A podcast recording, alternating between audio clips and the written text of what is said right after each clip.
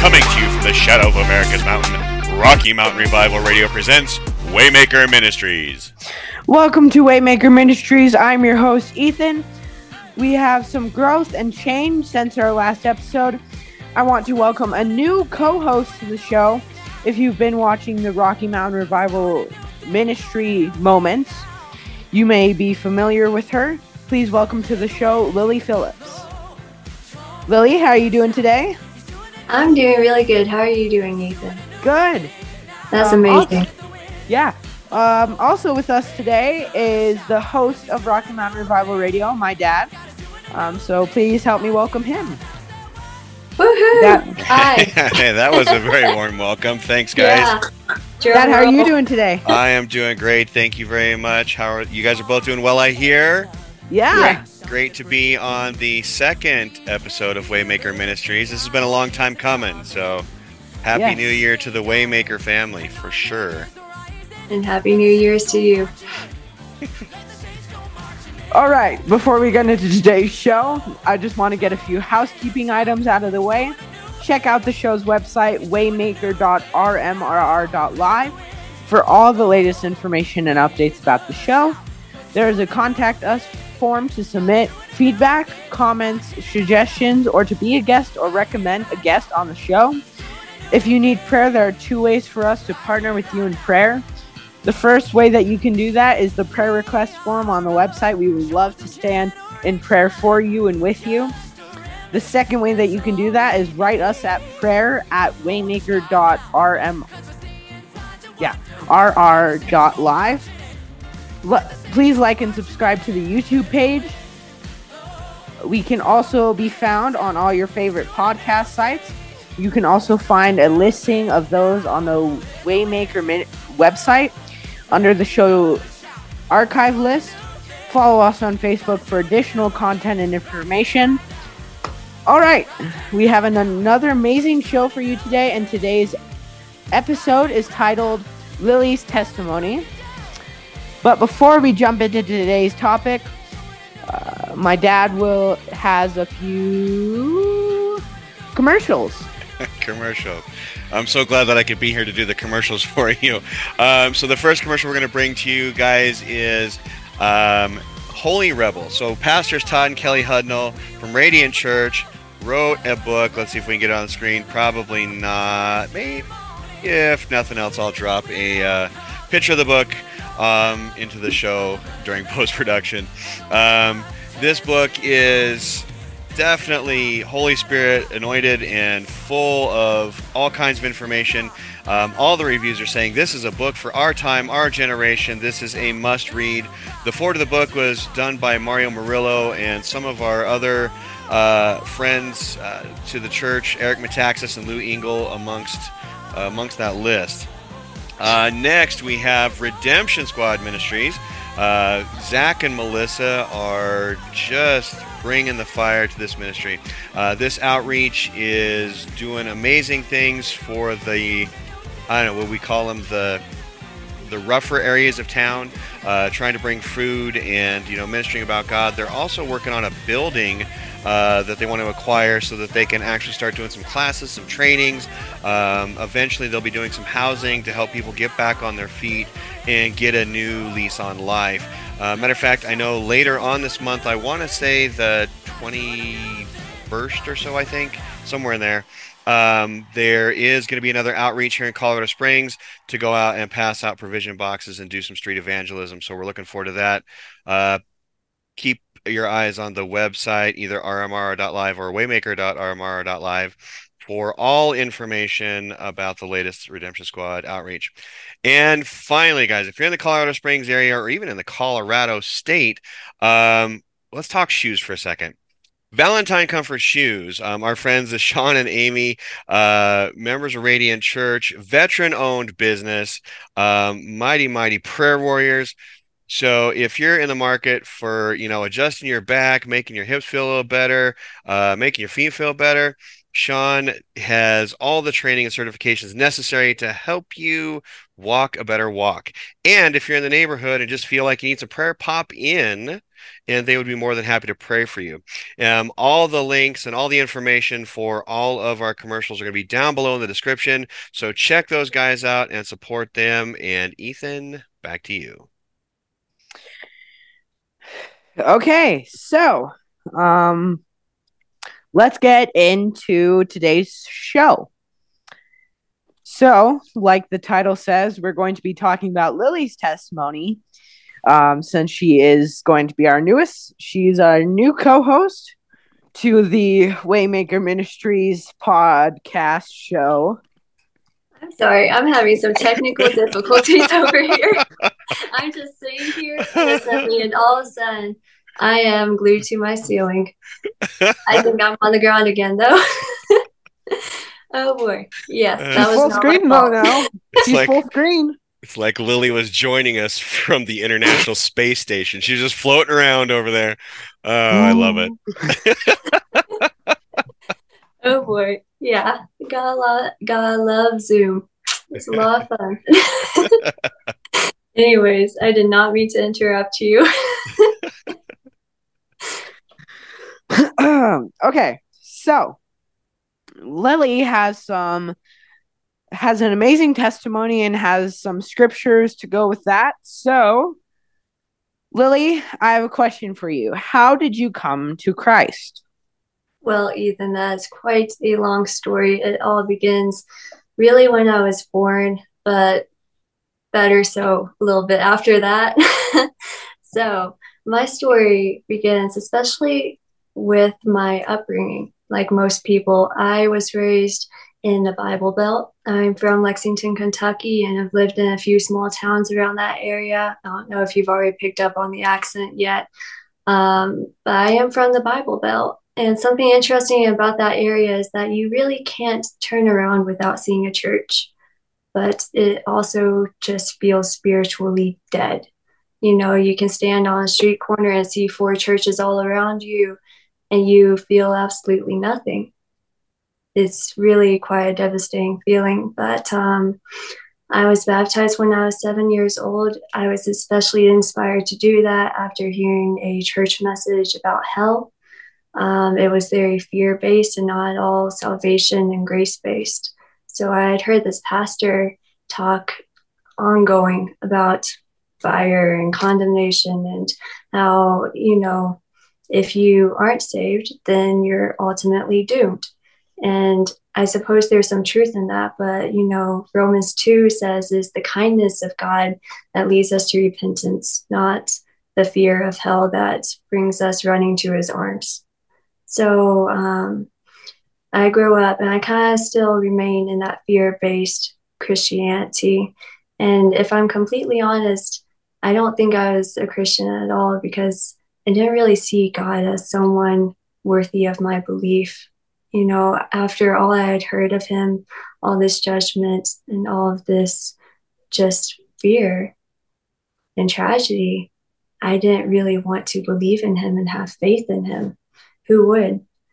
Um, I grew up in Christian private schools, and you have this strict expectation of knowing scriptures and, you know, uh, knowing the Bible, being able to say all these things and cite back all these memory verses, but you don't really have any foundation of faith.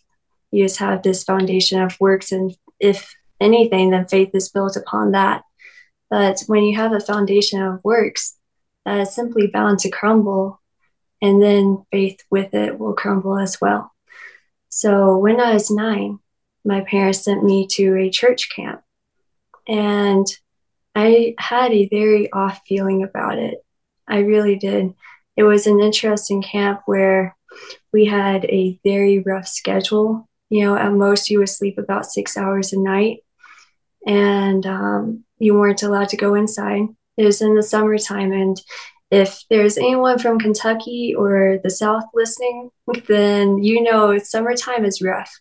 It is about 100 degrees there throughout the day, and humidity is intense. And we weren't allowed to go inside very much at all.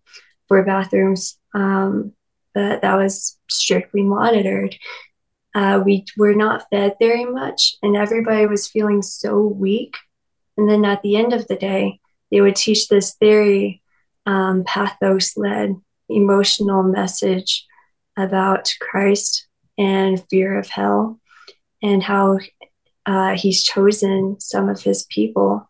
And it seemed as though, well, if you're not chosen, then that's it. And there's nothing you can do. So I'm sitting in that audience, nine years old. I'm listening to this pastor preach this message, and I'm sitting there thinking, well, if God chooses people, then surely he would never choose me. He would never choose me. I thought at nine years old that he created me just as a vessel for his wrath, just as a vessel to execute his anger upon, whereas other people, they would be shown mercy and love and favor. But that was a um, deceptive reality that I faced at a very young age. Um, I saw different tactics practiced in that church camp extreme emotionalism and manipulation just on small children.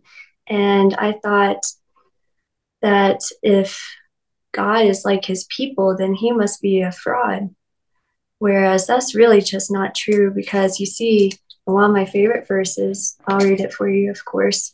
I'm coming from the NASB.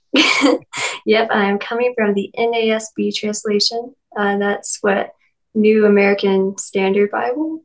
I yes. believe this was. Yep. Okay. it says, God is not a man that he should lie, not a son of man that he should change his mind. Has he said, and will he not do, or has he spoken, and will he not make it good? So he is really not even like his own people. He's just far greater than us. His ways are not our ways, his thoughts are not our thoughts. Thank God for that. yes, thank God for that. Definitely. Yes. Definitely. Yes. Well, if I if I can interrupt you really quick there, I was listening to the first part of your testimony and it, and it just struck me that the experience you had when you were younger and just kind of accepting God and not really having any kind of relationship with him sounds a lot like and I'm probably going to get hate for this, but that's okay. It sounds a lot like of a majority of Christians today, where they made the decision um, to accept Christ for whatever the reason that was, whether it was something you know kind of like guilt based, like what happened with you, or you know life fell apart and they they made this decision, but then didn't take the next step, which was actively pursuing that relationship, and so you kind of have that dead. Um, that dead relationship there where you just kind of like i've checked some boxes and so because i check these boxes i'm a christian and i'm saved and everything's great um, which is really not the case. So i just wanted to point that out that that kind of stuck out from your testimony and that um, that portion of your testimony is really kind of sad actually. Um, that that that was the condition of things that that kind of moved you towards that instead of a um, loving uh, vulnerability or or a choice to to better your life for a, a positive reason. So anyway, go ahead. Sorry. Mm-hmm. Yes, well, it reminds me of this verse in Romans 12, verse 9, that it says, Let love be without hypocrisy. Let it be genuine and sincere. So if love is those things, then of course faith faith should be those things as well. Right. Faith God. Now that simply uh, it did not lead me to God at all. If anything, it led me away from Him, you know? And it's funny because, like, I did grow up in the church. I wasn't a pastor's kid. Like, I grew up around all of this culture, and none of it really brought me anywhere closer to God. If anything, it grew a hatred of Him within me. And I guess it just, it had that effect on me. And some people, can thrive in any church environment. Um, but to thrive anywhere, you have to have God with you and know He's with you, really. But um, the story continues. I continue going to all these private Christian schools, and they shove the same message down your throat. They uh, talk so much about hell and condemnation, and it was just so sickening. I hated school so much just because of Bible class. I was really ashamed of myself. And you know, by age of 11, I had like every symptom of depression and anxiety because I was just so fearful of what the end of my life would look like and what judgment day would look like. I, you know, I was baptized, but I did not think that God was going to accept me. I did not think He had chosen me. I didn't know how I could be a chosen one, you know. Um, but really, it's as simple as whoever believes in their heart and confesses with their mouth that Jesus is Lord, they will be saved. I just wish somebody had told me that simple, fundamental verse. You know, it's one of those pure milk doctrine verses, very basics of your faith. Right. Something right. that the babies in Christianity drink. um, you know, I remember a month before I became a Christian when I was 13. Now, there is this boldness kind of stirring inside of me, but it wasn't really for God just yet. And I'm at school, and uh, there's a preacher there, and he's introduced as one of the greatest theologians in the state. And he gives this message, and uh, you can tell he's trying to use larger words and this grand old vocabulary to sort of confuse us a little bit and just kind of make us believe what he's saying without actually questioning his intellect. Um, issue is, I don't do that. I will question anything, um, no matter the credibility. Um, so at the end of his message, I just asked him why Christianity, and he said, "What do you mean?" And I said, "Well, why Christianity and not Buddhism and uh, Islamic religion and Hinduism? Why not any of these other hundreds and hundreds of religions? Why? What makes Christianity special?" And he said, "Well, we have history and we have all these artifacts to testify what we believe." And I said, "Every religion has that." literally every religion has that and it really proves nothing because you can drag your mind behind you and go wherever you want to with it um, and he said well we walk by faith and not by sight and i said any religion could say that that doesn't say anything about what your faith is in and he said well i see that your question is a bit confusing so I think we're just going to move on. Hmm, wow. I was 13, and this is apparently the greatest theologian in our state. and wow. I just, you cannot answer like that. You have to have a real answer. Like, looking back, if he had just said, we have the infallible word of the Bible we have the real truth. We have miracles today that happen. No other God has these miracles. We have testimonies today that happen instead of saying that miracles only happen in the apostles' time or the Old Testament times. They don't happen anymore. If only that man had said, We still have signs and wonders done by our God who was and is and is to come. Maybe that would have changed something, but he didn't say that. So a month later is March 2020, and I'm 13 years old. And I don't know why that triggered such a response in me, but after that day, the depression that I had been struggling with for a couple years got severely worse. And I did not feel like I could come out of it. And I thought, you know, given what I had seen in the past parts of my life, you know, if I'm just damned to hell. If I'm not chosen, then what is the point of living if the result is going to be the same now or 50 years from now or 100? So I prayed to God my first prayer, my first real prayer. And it's not one of those Sunday school church prayers like, thank you, Jesus, for this day. No, it was not at all like that.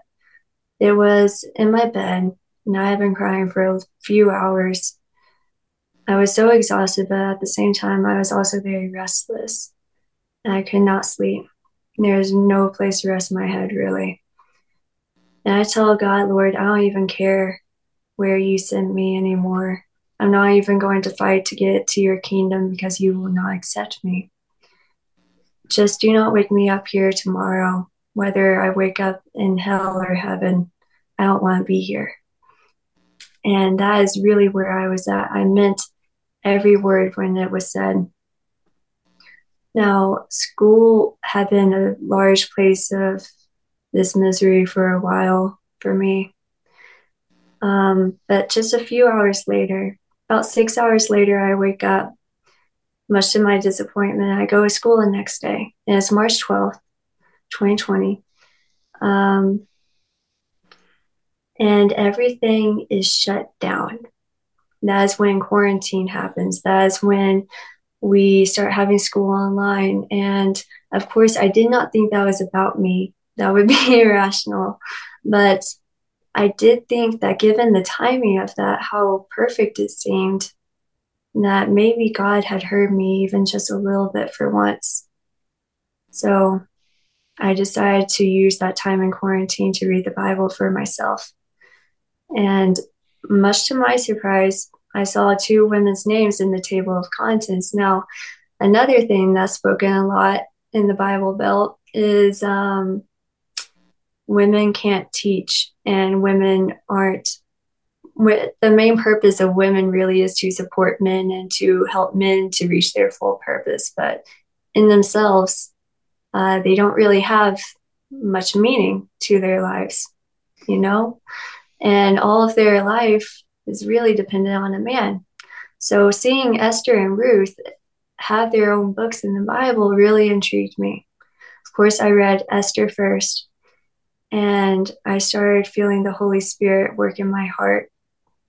Now, I'll bring up this word. It's one of my favorite Greek words. It's charis, and it means divine influence upon the heart. I started feeling God's charis.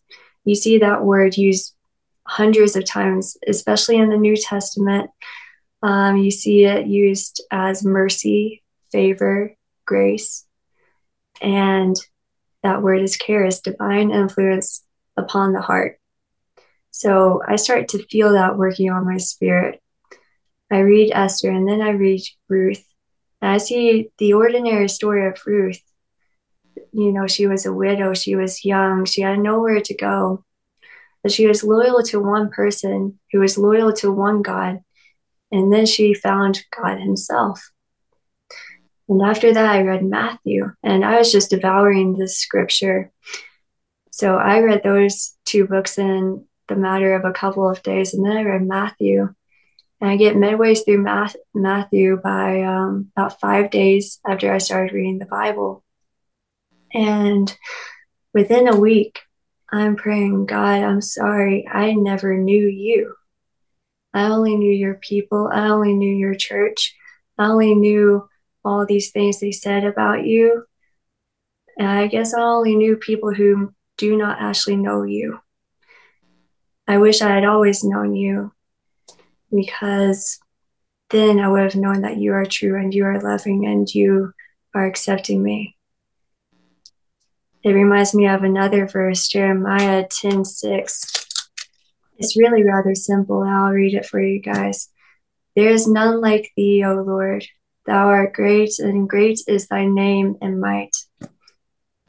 And I needed to pray that. That was my salvation prayer. That is when that was the moment when I accepted Christ into my heart. I remember what I used to do was to get away from everything, to get away from the house and my family and my phone and friends.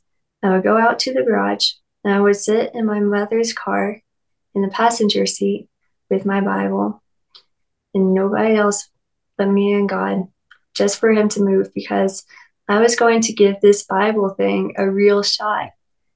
I was going to give it a real go and I wasn't going to let anything mess it up. You know, if this was actually real, I was going to see it right now. And if not, then I'll just move on. But I was sitting there in the passenger seat of my mom's 2015 Subaru Outback. and I'm just sitting there and I'm so stunned. I am bawling my eyes out. There was nothing really that was said in Matthew specifically um, that made me say that. That is everything. It is all of Christ's words, especially the Sermon on the Mount. Though I, I do remember that one standing out to me. I was reading his parables, and for some reason, I understood them, these intense metaphors. I was baptized in the Spirit of the Word immediately. And that brings you to the end of my first testimony. Ooh, there's more. There's a part two. Yep. That's exciting. There's a part two. Of years. All right. Um, okay. you know, I um, I'm just sitting here and I'm like, I knew that there's different views in churches. There were different views, you know, as far as how women and men were looked at and, and all these things. And, you know, I just had some limited experience with some of that uh, Southern Baptist charm. Um, you know, oh, it is charming. It is charming. A few years ago, um, you know, with the the viewpoint that um, I had a heart for service, you know, six seven years ago, and uh, I was going to this church, and they wouldn't let me serve because I'd been divorced, you know, and it's like, so because I'd you know had life happen and things I didn't plan on and things I didn't want because that had happened in my life, then I can't serve God. Like that's kind of a weird thing. Um, and so, you know, and to hear you reiterating similar sentiments about, you know, those beliefs, it's, it's just astonishing to me that, you know, we, we all say that we believe that the Bible's real and what's in there is real, but the fact that different denominations can have different takeaways from the same scripture that we're all looking at you know yeah. that say that say we can't have women preachers and we can't have this and you know women should do this and men should only do this. And like it, you know at the end of the day i think that whole religious aspect is a little skewed in the fact that um, there shouldn't be all these labels. If we're all chasing after jesus then we're all chasing after jesus you know? Um, yeah like what happened to there is neither slave nor free, nor male nor female. like what happened to that? Nor Jew or Gentile. What happened to that? right. Yeah. It reminds me of this. Oh gosh, what verse is that? It's Galatians 5 something. Mm-hmm. but uh, I'll look it up later for you guys. um, anyways, well, shall I continue? Yes, oh. please. Oh. well, the story continues. Yes. Yes, indeed. So I just, this fire starts building. I am being more and more set free from all these labels and curses people have placed on me and I have placed on myself. You know, people can say a lot of things to us, but we also accept those things. And it's when we accept those things that we get hurt. But now I still hear some of the same things I always have, but I don't accept them. So I'm not hurt by them. It's not that I'm invincible, but I know God's truth and I'm confident in it. So story goes on and I'm building in that confidence. It just keeps on growing. And I finally say in July, Lord, I want to see what you see, which I did not realize what I was asking. Lord, I want to see what you see. I want to see the spiritual realm as real as the physical realm in this world around me. Show me what you see, God. I'm expecting to see heaven and angels and even Christ. And instead, I see this vision of hell. I see the tormented souls. And I see all of this torture. And I'm completely horrified. Um, so I'm just trembling. I, I see demons and I see a manifestation of Satan. And I'm so completely haunted by these visions that I don't know what to do to myself. And it was when I was in the car having a Bible study, and I come inside and I'm trembling and I fall over, and my mother catches me. I remember she's like asking me, What did I see? What did I see? And my dad is terrified and I I cannot speak.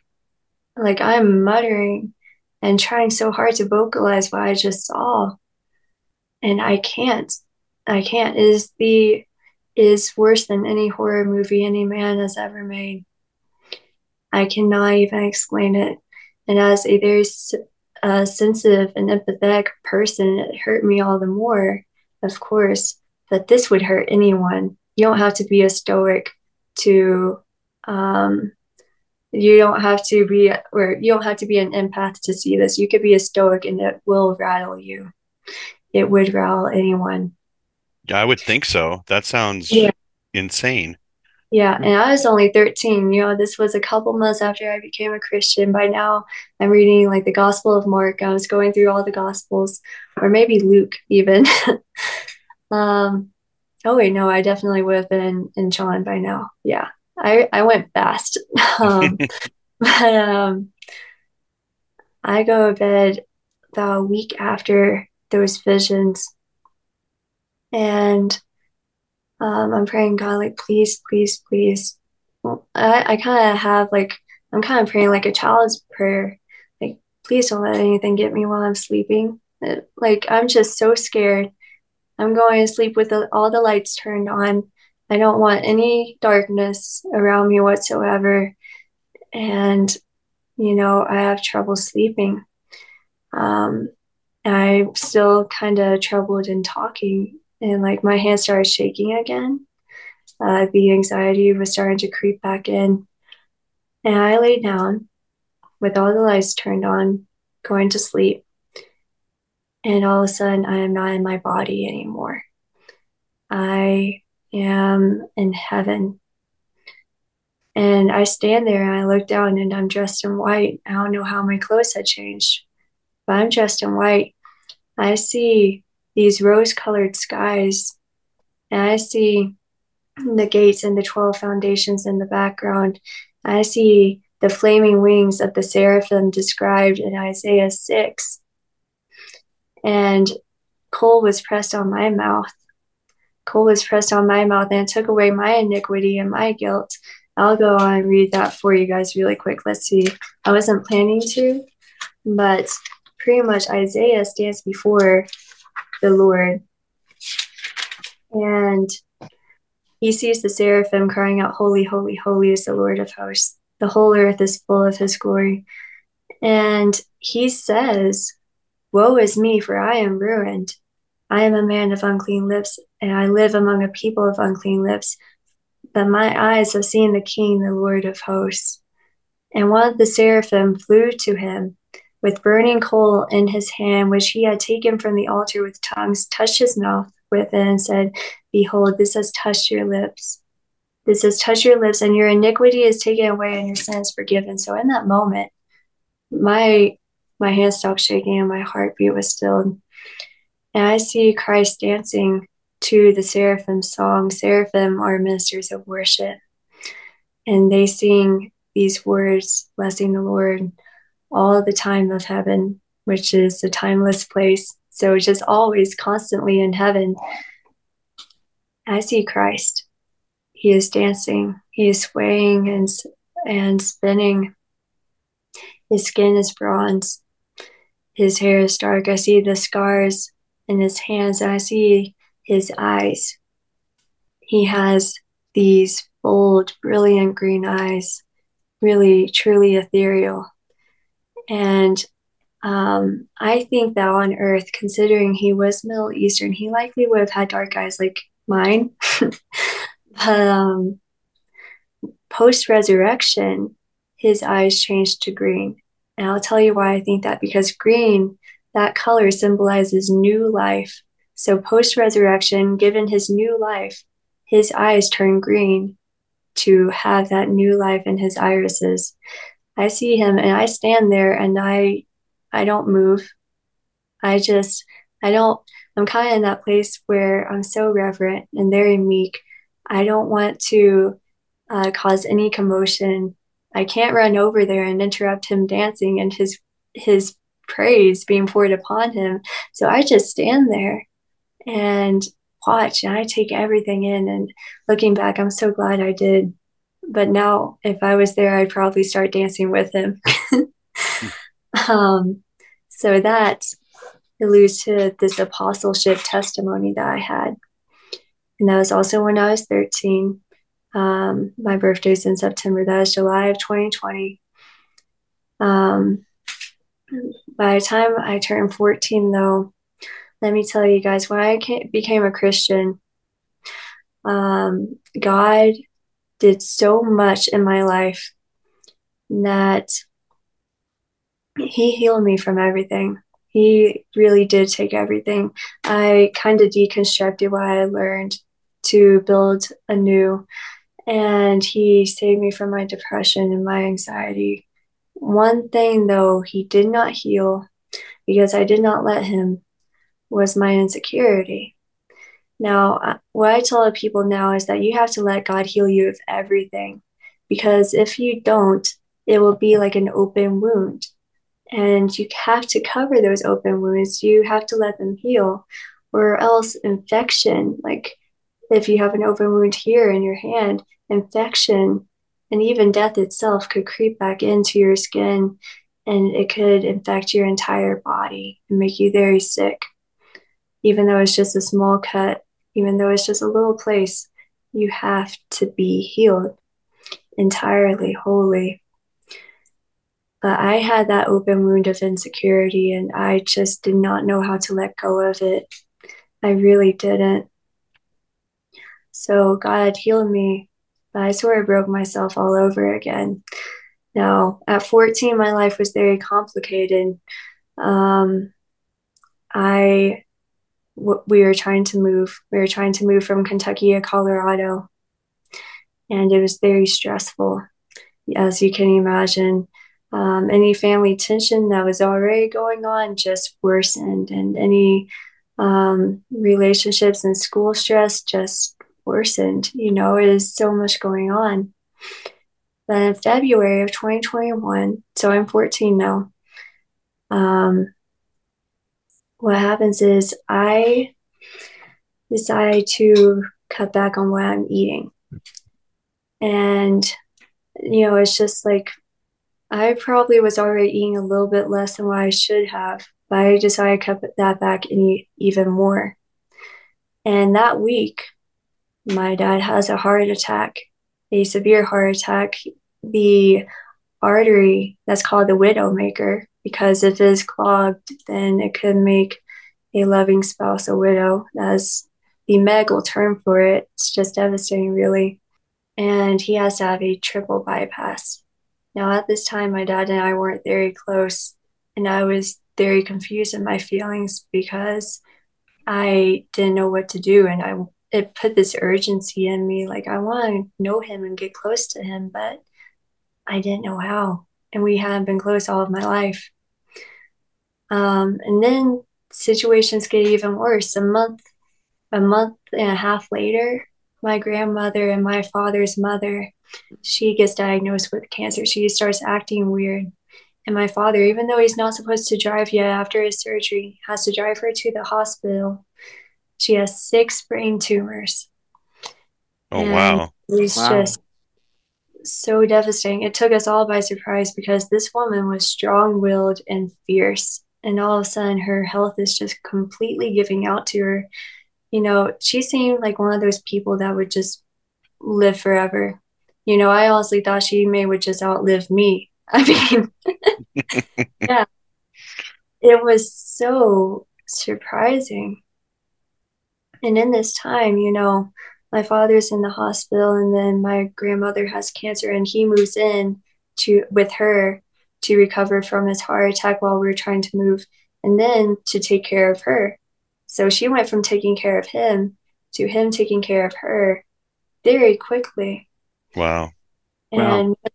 my mother is out trying to take care of things trying to find a house in colorado and um, also go to hospitals and visit them and I'm kind of at the house working on packing as much as I can.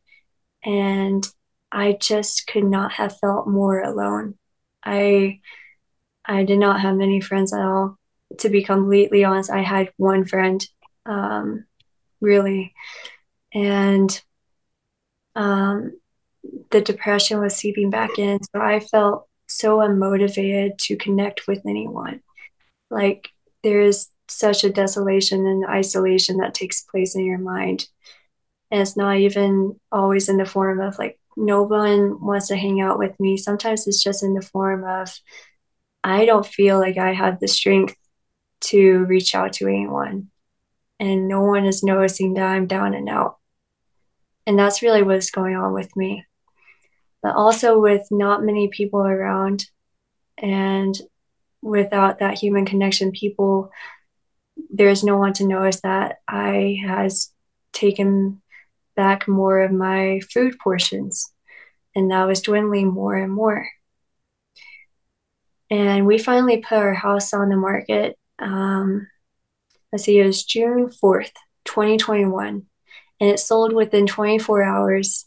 The wow. issue was we didn't have a house in Colorado, which is a little problematic. Just a little. I mean, come Just on. A little. Just a little. A little smidge. a smidge. Yeah. A skosh. Yeah. Oops. Um, where are you going? I don't know. I'm a pilgrim. um, yeah. So um, we don't have a house in Colorado. And with all the medical bills, we could not really afford and time wise and financially wise to come out here.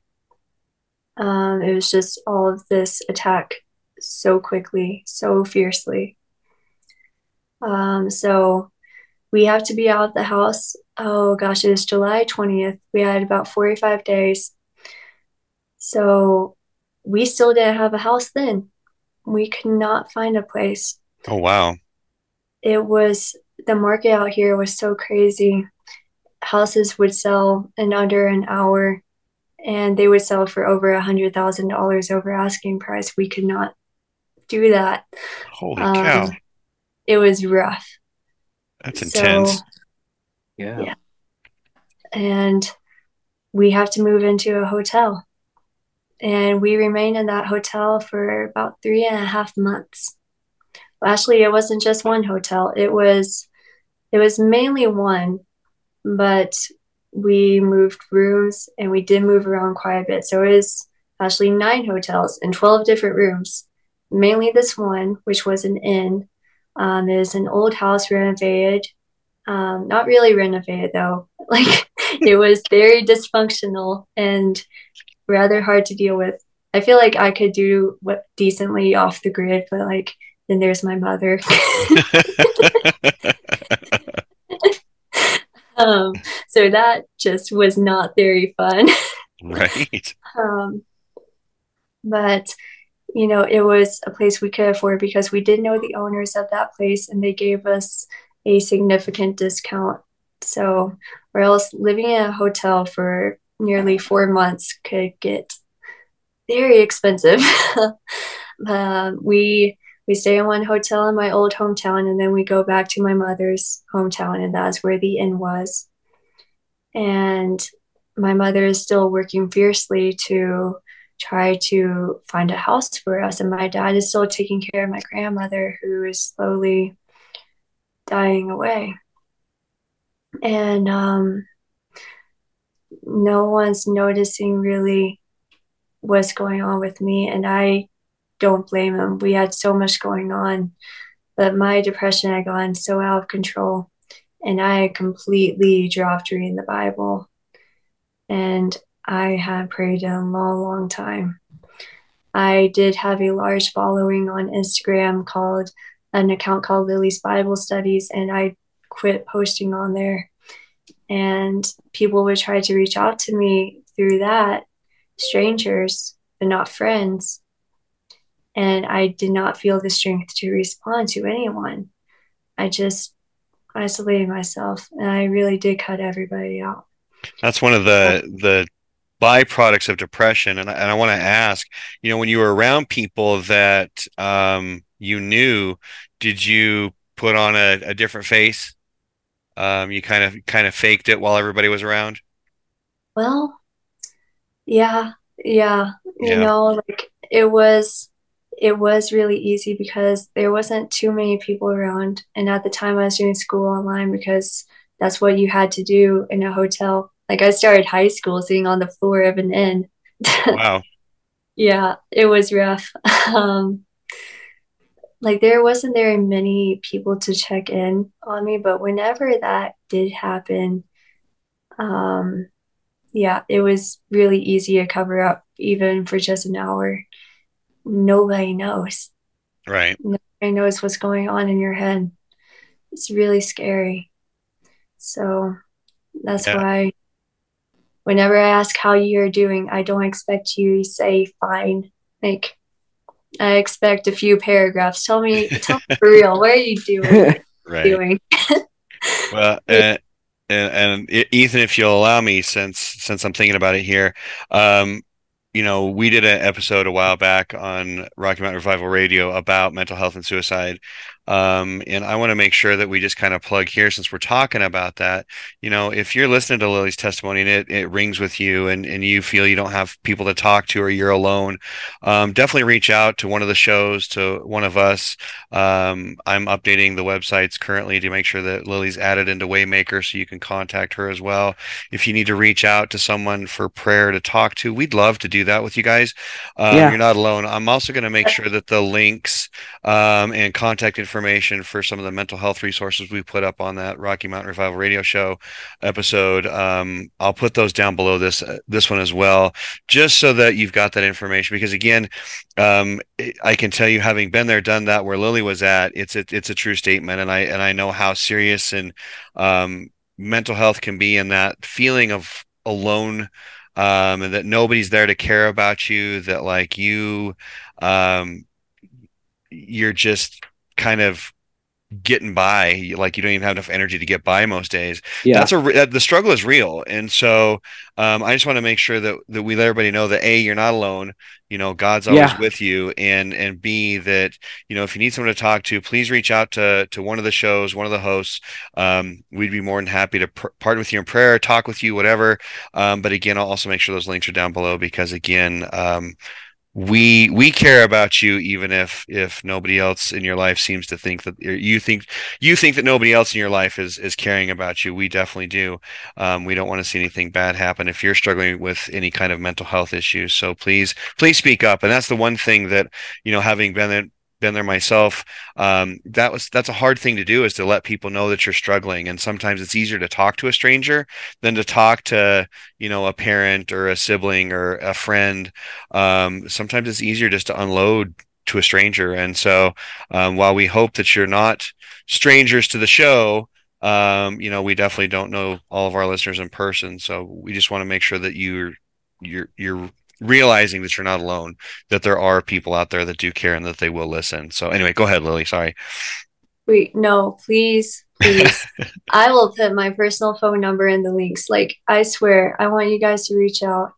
I want you guys to open up. Please, please, please talk to someone. I really wish I had been listening to this podcast a couple years ago. Honestly, I probably would have reached out. I probably would have felt better, a little less alone um, even just a little bit is really what I need. And, and then that could have made the ground for more and more comfort and company. But uh, I'll say prior to this, and in the midst of this happening, God was giving me intense dreams and visions of what He had planned for me. He showed me how I would write and worship Him, how I would be a wife. He showed me my husband and he called him David and said he was a man after God's own heart. And he showed me my church, he showed me what I would do. And he had given me this underlying hope throughout everything. But, you know, in September 2021, I really did just give up. I really felt like I was li- living this partial life and always either felt like a ghost, like something wandering around the world passively, or like an empty shell of a body with no heart. And there was just no in between. I did not feel whole. The eating disorder got out of control. Um, I did not know it, but I had every symptom of anorexia. Mm-hmm. My body just stopped rejecting food, and it was really scary. I I kind of gagged when I ate. I could not, I couldn't do it.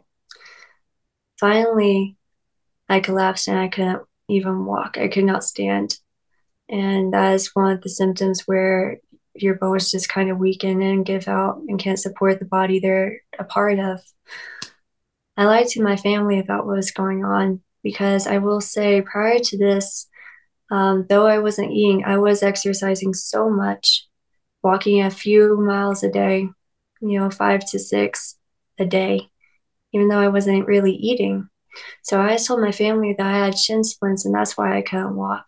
And that was easy to believe because I walked a whole lot. but um, I accepted help from no one when I needed it the very most. And that's what so many people do, you know. It's like there's a hand reaching down to us and we can't even reach up to grab it. Or maybe we don't have the voice to call out for help or even to think of a helpful prayer to God. September 3rd, 10 days before my 15th birthday, I set a knife out on the table. Or actually, no, no. A knife, I didn't set a knife out on the table. This this was strange. So we're still in the hotels. Um, my dad is still living with his mother, trying to take care of her. And I had gotten home and my mother wasn't home or in the hotel. That's what I'm calling home for now. Um, the place in which we were staying. And I know I noticed this large butcher's knife we had taken from our old house. It was set out on a card table set up in the corner of the room. And it that was strange because we hadn't used it. We didn't just set it out like that. You know, it was in a drawer in the room, not on the card table laid out like that. So I walk over it, and I had been struggling with intrusive and suicidal thoughts for a while now. I see that knife, and I just think this is it. You know, um, it was going to be the last thing I did. I was going to pray. I was going to pray my last prayer, air quotes around last. Uh, clearly, that wasn't my last. Hmm. but, you know, God just given me all that hope, all those dreams, and all those visions. I thought like I had a really good future. He never showed me this moment, though. He never showed me on the way to that future. So I am mad at God. I am very mad at God so much as to curse him. And I literally called him a damn liar. And I just, I was sobbing, I was trembling, I could not pull myself together. I wasn't one to cuss, but I did in that prayer. But even with those nasty things I said that I've repented from, even with all of that filth that was dripping from my lips, Isaiah 65, verse 24 says this It will also come to pass that before they call, I will answer, and while they are speaking, I will hear. God still heard me, even while I was cursing him. He was still with me, even though if he was there tangibly, I would have been beating upon his chest saying, Why did you do this to me? How could you have left me? I move forward and advance towards the knife. And, you know, it's as close to me as this phone is close to me. And it's just sitting there. And I reach down towards it when all of a sudden these arms wrap around my waist. Now, this is strange because I had stolen my mom's room key to the hotel so she could not get in. I locked the door. And I felt these arms wrap around my waist, even though I was completely alone. I was going to take that knife to the hotel bathroom so I wouldn't get blood on the carpet. I was serious. I wasn't going to leave a note behind because I had no closure to offer to myself, much less anyone else. But I feel these arms wrap around my waist and they pull me back, and I am so weak right now because I still couldn't eat. And I fall. I fall and the ground shakes with me. And I hear joy comes in the morning, joy still comes in the morning. Just wait until tomorrow morning. And I look up and I see Gabriel, the angel, and he pulled me back. And I tried to get up and I tried to fight this. I try to reach up towards that knife again, but something stops my hand. It doesn't go through this like tangible physical wall is there stopping me, hindering me from taking my own life that isn't mine to take. And I am pulled back again. And at this point, I don't even get up. I crawl to bed and I lay down. And I wake up in the morning and I'm reminded of Psalms 30, verse 5. And it says, For his anger is but for a moment, his favor is for a lifetime. Weeping may last for the night, or even for many nights, but a shout of joy, this will come in the morning.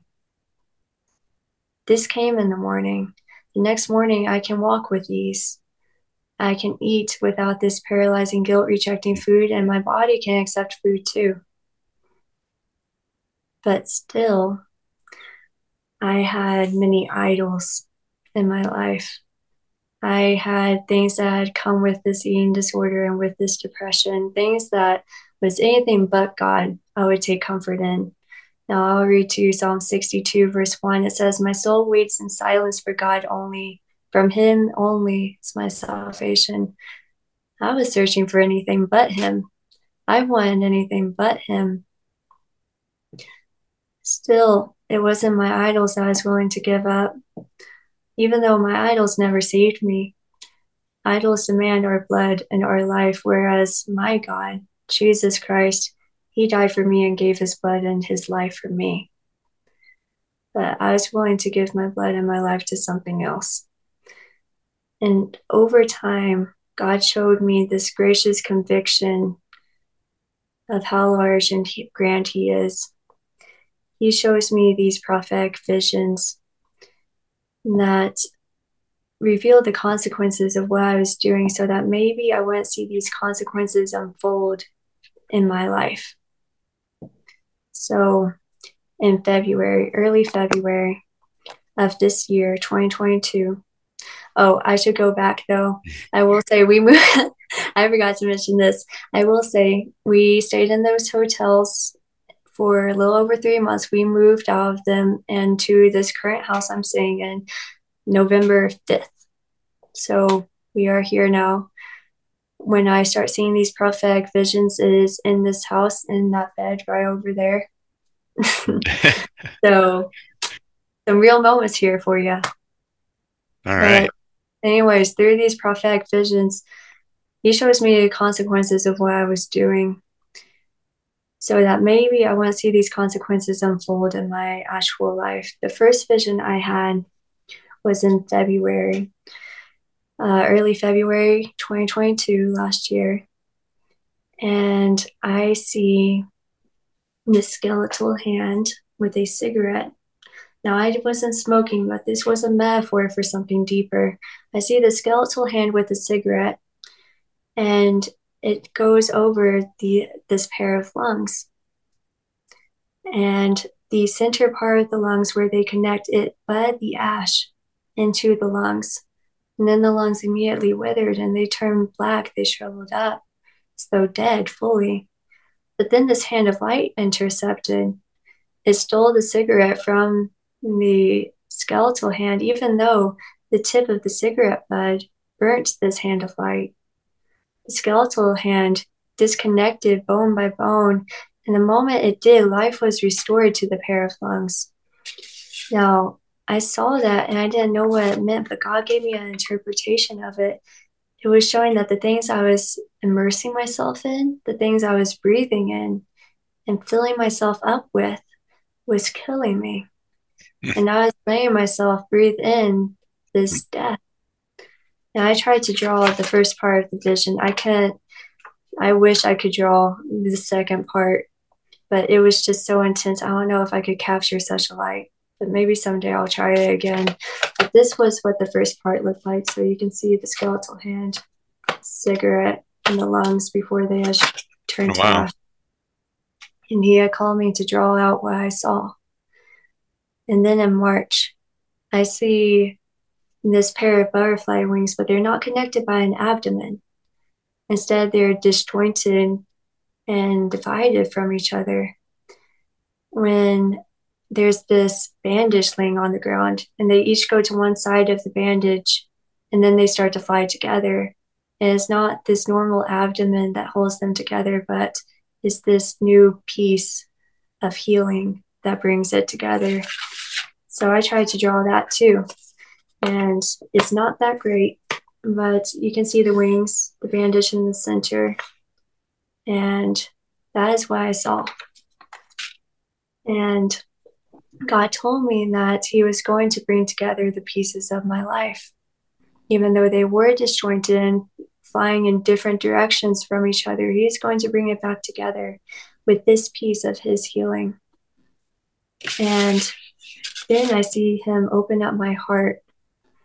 And I see this metamorphosis. I see flowers bloom cascading out of this heart, and I see butterflies come to it. It's like this heart base see the butterflies come, as you can see.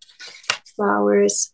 Let's see flowers over there. I don't know how meteorologists do that with that map.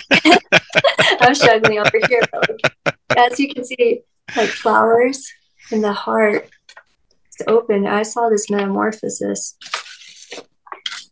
And then in April came one of the greatest prophetic visions I had seen, the greatest I had yet seen, and still one of my favorites. I see this set of bones, this skeleton, walk into the middle of a small town downtown street. You know, those classic main streets in every like Midwestern small town, you know. So have those flat, wet three story buildings, flat front, flat roof. I see the skeleton advance towards the middle of the street as dark. And I see it start dancing by itself but then skin starts to grow over the bones and cover it.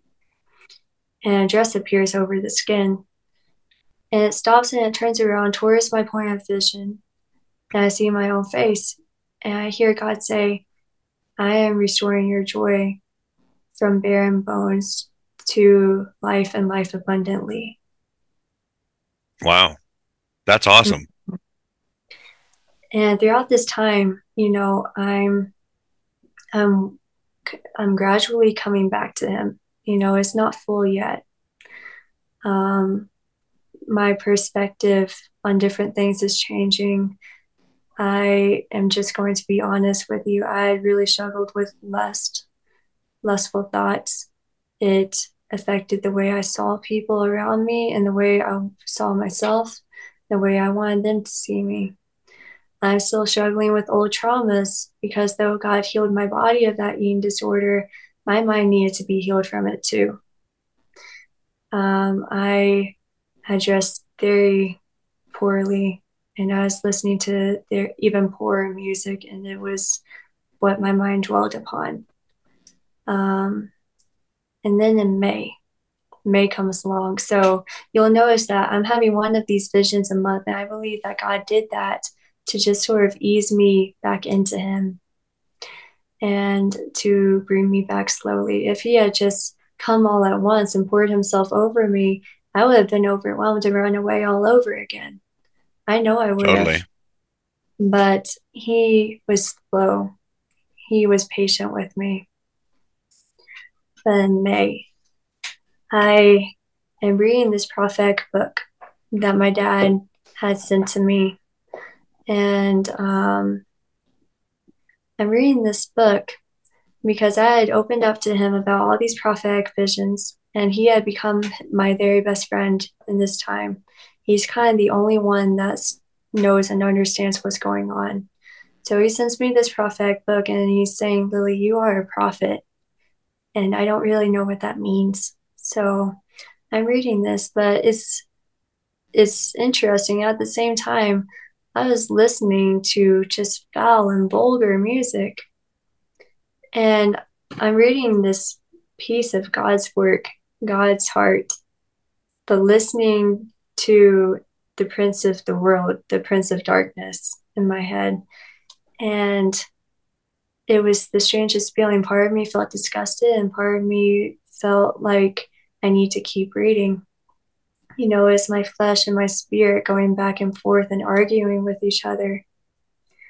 And finally, as I'm sitting there reading, it's late at night, May 3rd, 2022, um, I hear God say, This is the type of thing they dance to, you know. And I said, Who dances to this music, Lord? And I look up and I see a demon dancing rhythmically to the music I was listening to. It was one of the worst songs in my playlist. It was really just sick, uh, very morbid, really. It didn't even have a single bad word in it. It didn't explicitly talk about sex, but it was very morbid and condemning. And that is the music that does the worst things for us. I'll say that.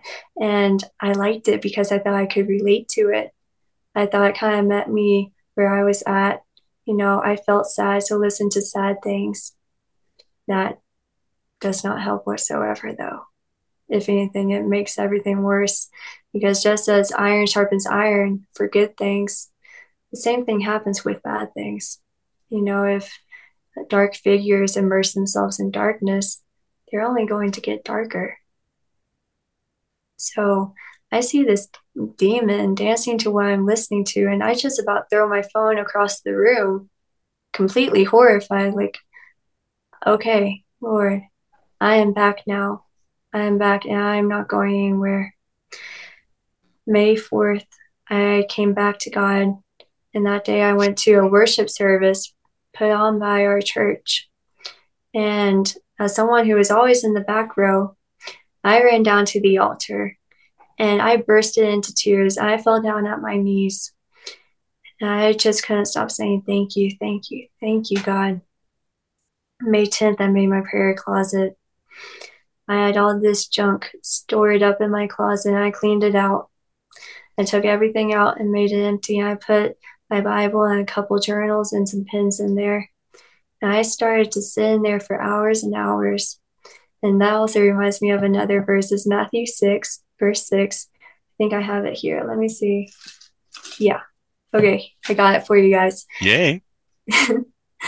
oh gosh. It says, But you, when you pray, go into your inner room, close your door, pray to your Father who is in secret.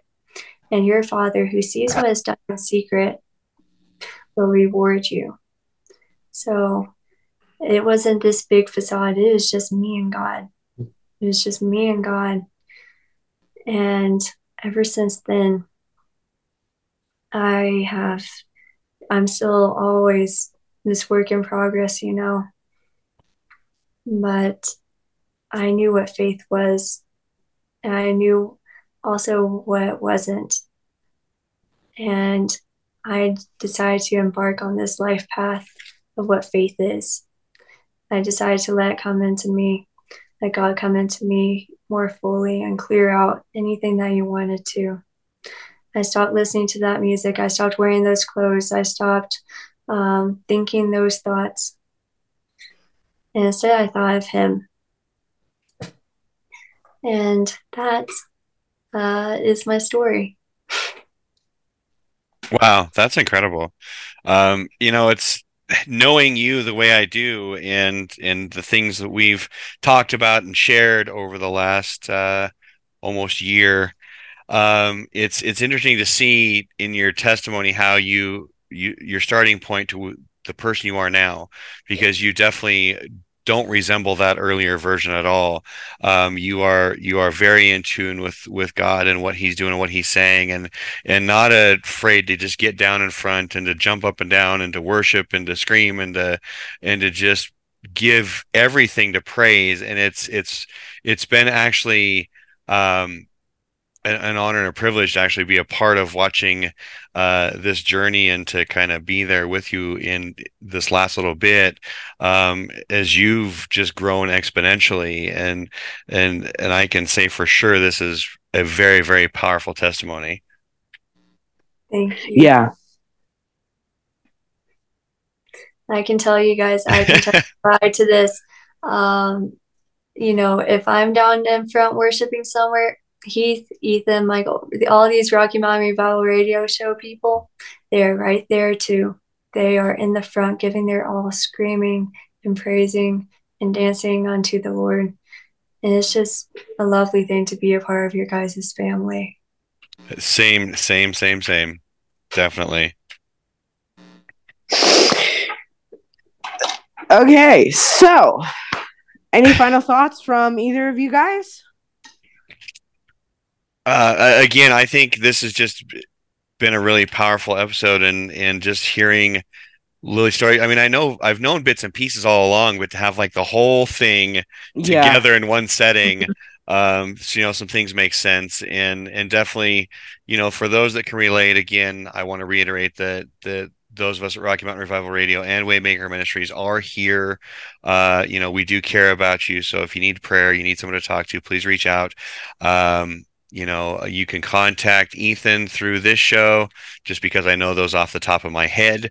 Um, that is host.ethan at waymaker.rmrr.live. And you can contact Lily at co-host.lily at waymaker.rmrr.live.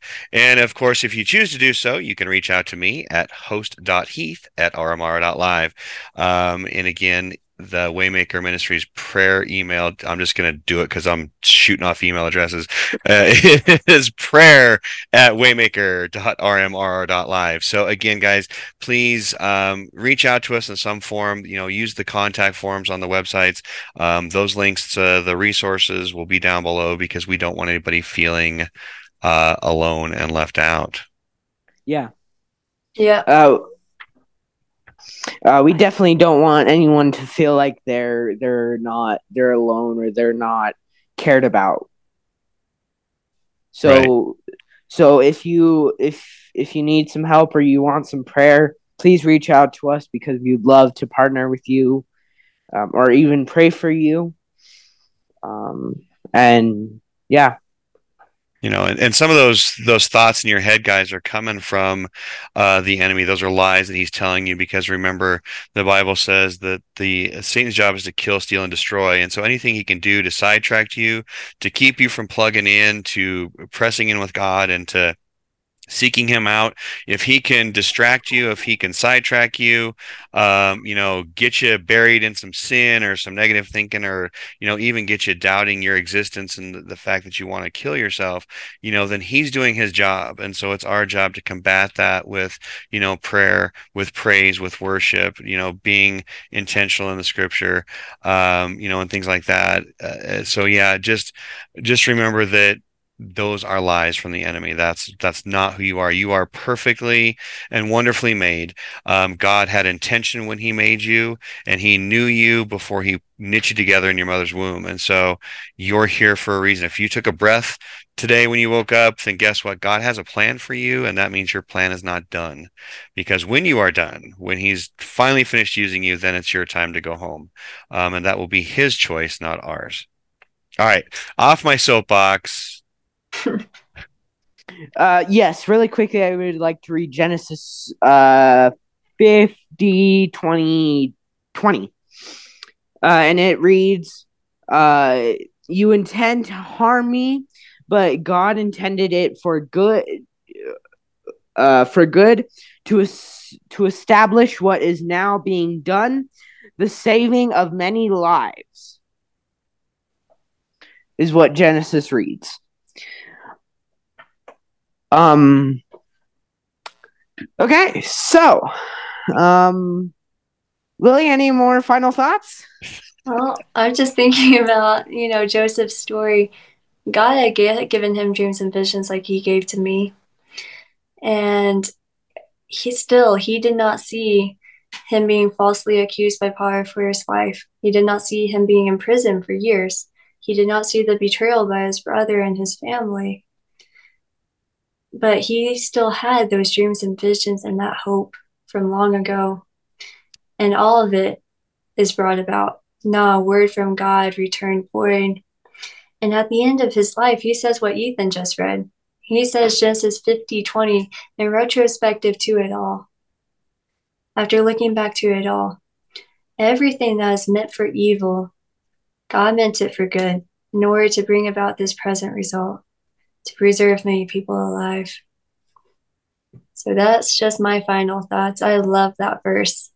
Well, you know, that's a great, it is a great verse. And actually, you know, as you were talking, I was reminded of the fact that, you know, everything that we go through is part of our testimony. You know, it, the moment that we accept Jesus, our Lord and Savior, it's not said that it's going to be easy you know we're going to face trials we're going to face challenges. That's that's in the book.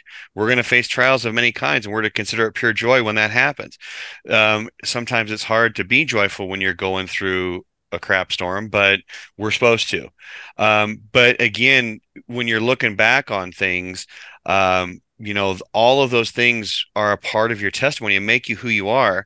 And that's why anytime anybody asks and, I, am only remembering this because somebody asked me this today on the wisdom app um, you know if i could change anything in my life would i change anything? And the answer is no um, you know, now if you'd asked me that probably 10 years ago, I would have said, Oh yeah, I'd change this and this and this.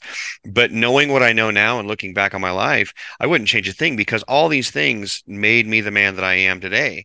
Um, and have put me in the position where God's using me and working through me to do all kinds of things from the radio show to assisting in healings and, you know, prophetic things and just all kinds of stuff, um, that you know I wouldn't be prepared for if I hadn't gone through some of these things. Um, and so God takes you through the trial and takes you through the hardship and the disappointment, all the things to build you up to that different level so that then he can pour more into you. And so um, be thankful for your testimony guys. Um, that's i guess that's my final thought. Be thankful for the the stuff remember to pray and praise through it uh, worship god through the storm Yeah. So, would you guys like to do a closing prayer then? Yes. Or do you have any more final thoughts?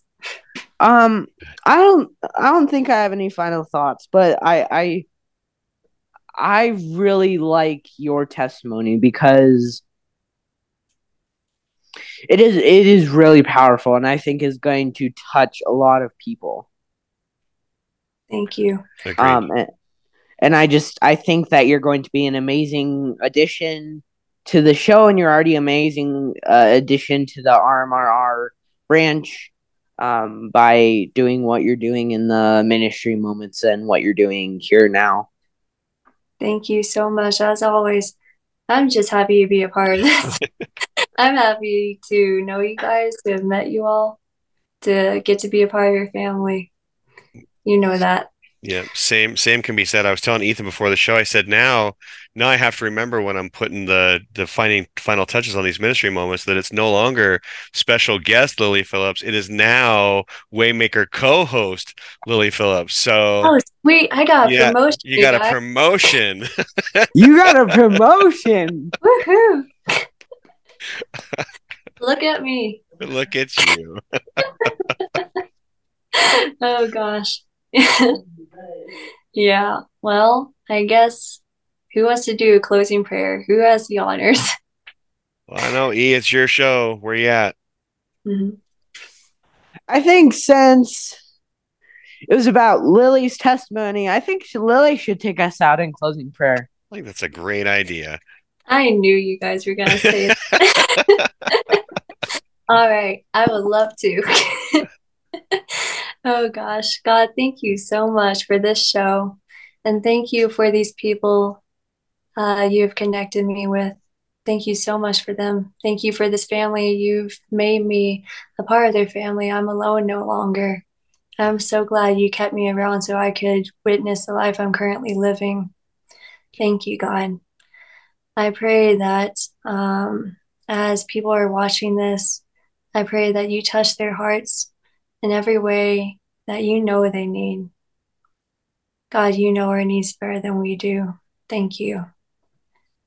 Lord, whether it's depression, anxiety, an eating disorder, or gluttony, whether it's lust or just impure thoughts or even suicidal thoughts, God, please touch them.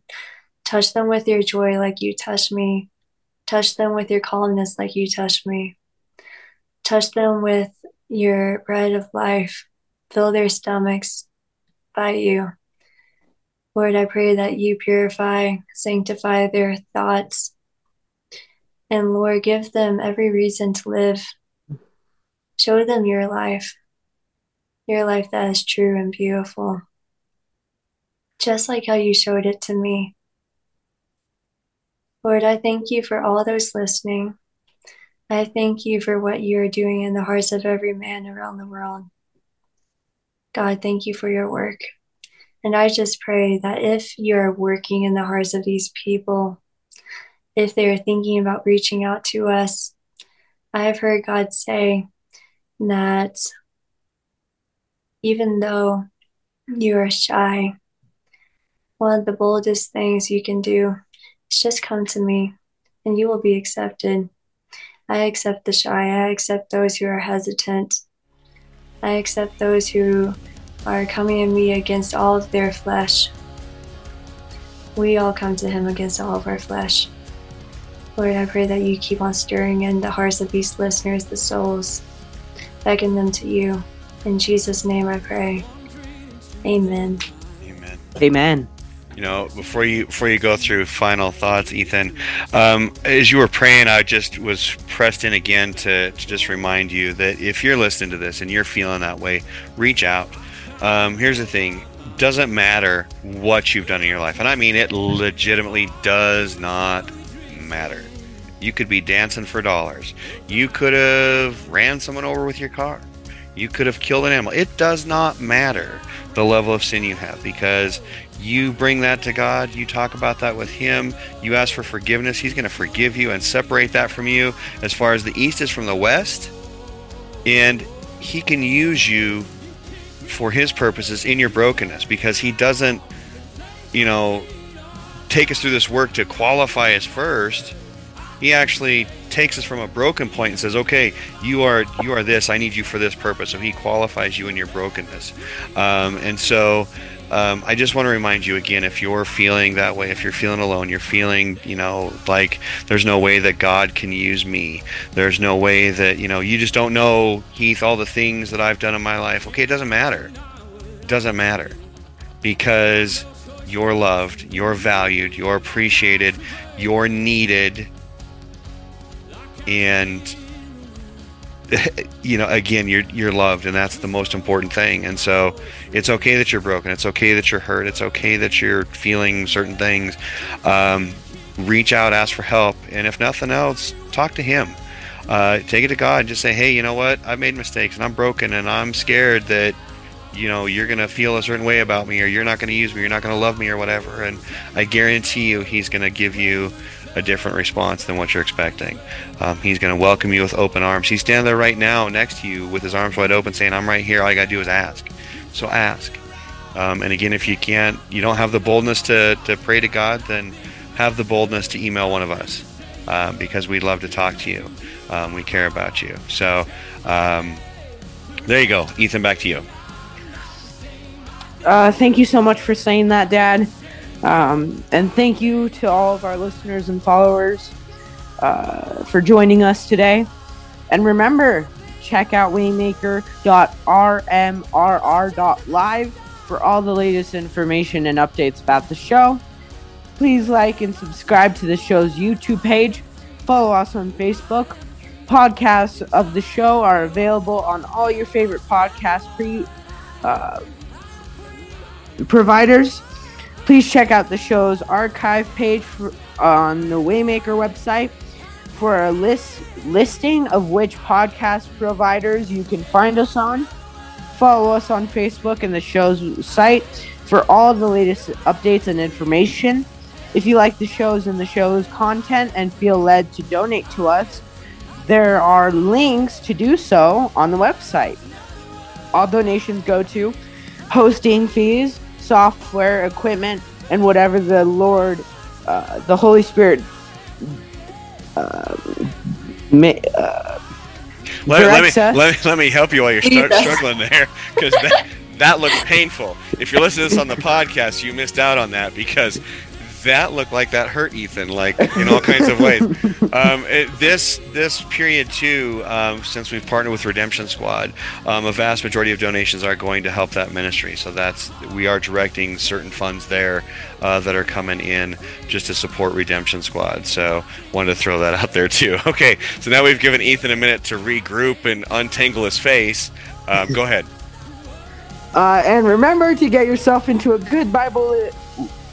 Wow. A good Bible believing, Bible teaching and Holy Spirit led church. Plug into groups and discipleship opportunities and serve in any way you can. Thank you guys so much again for joining us and be blessed.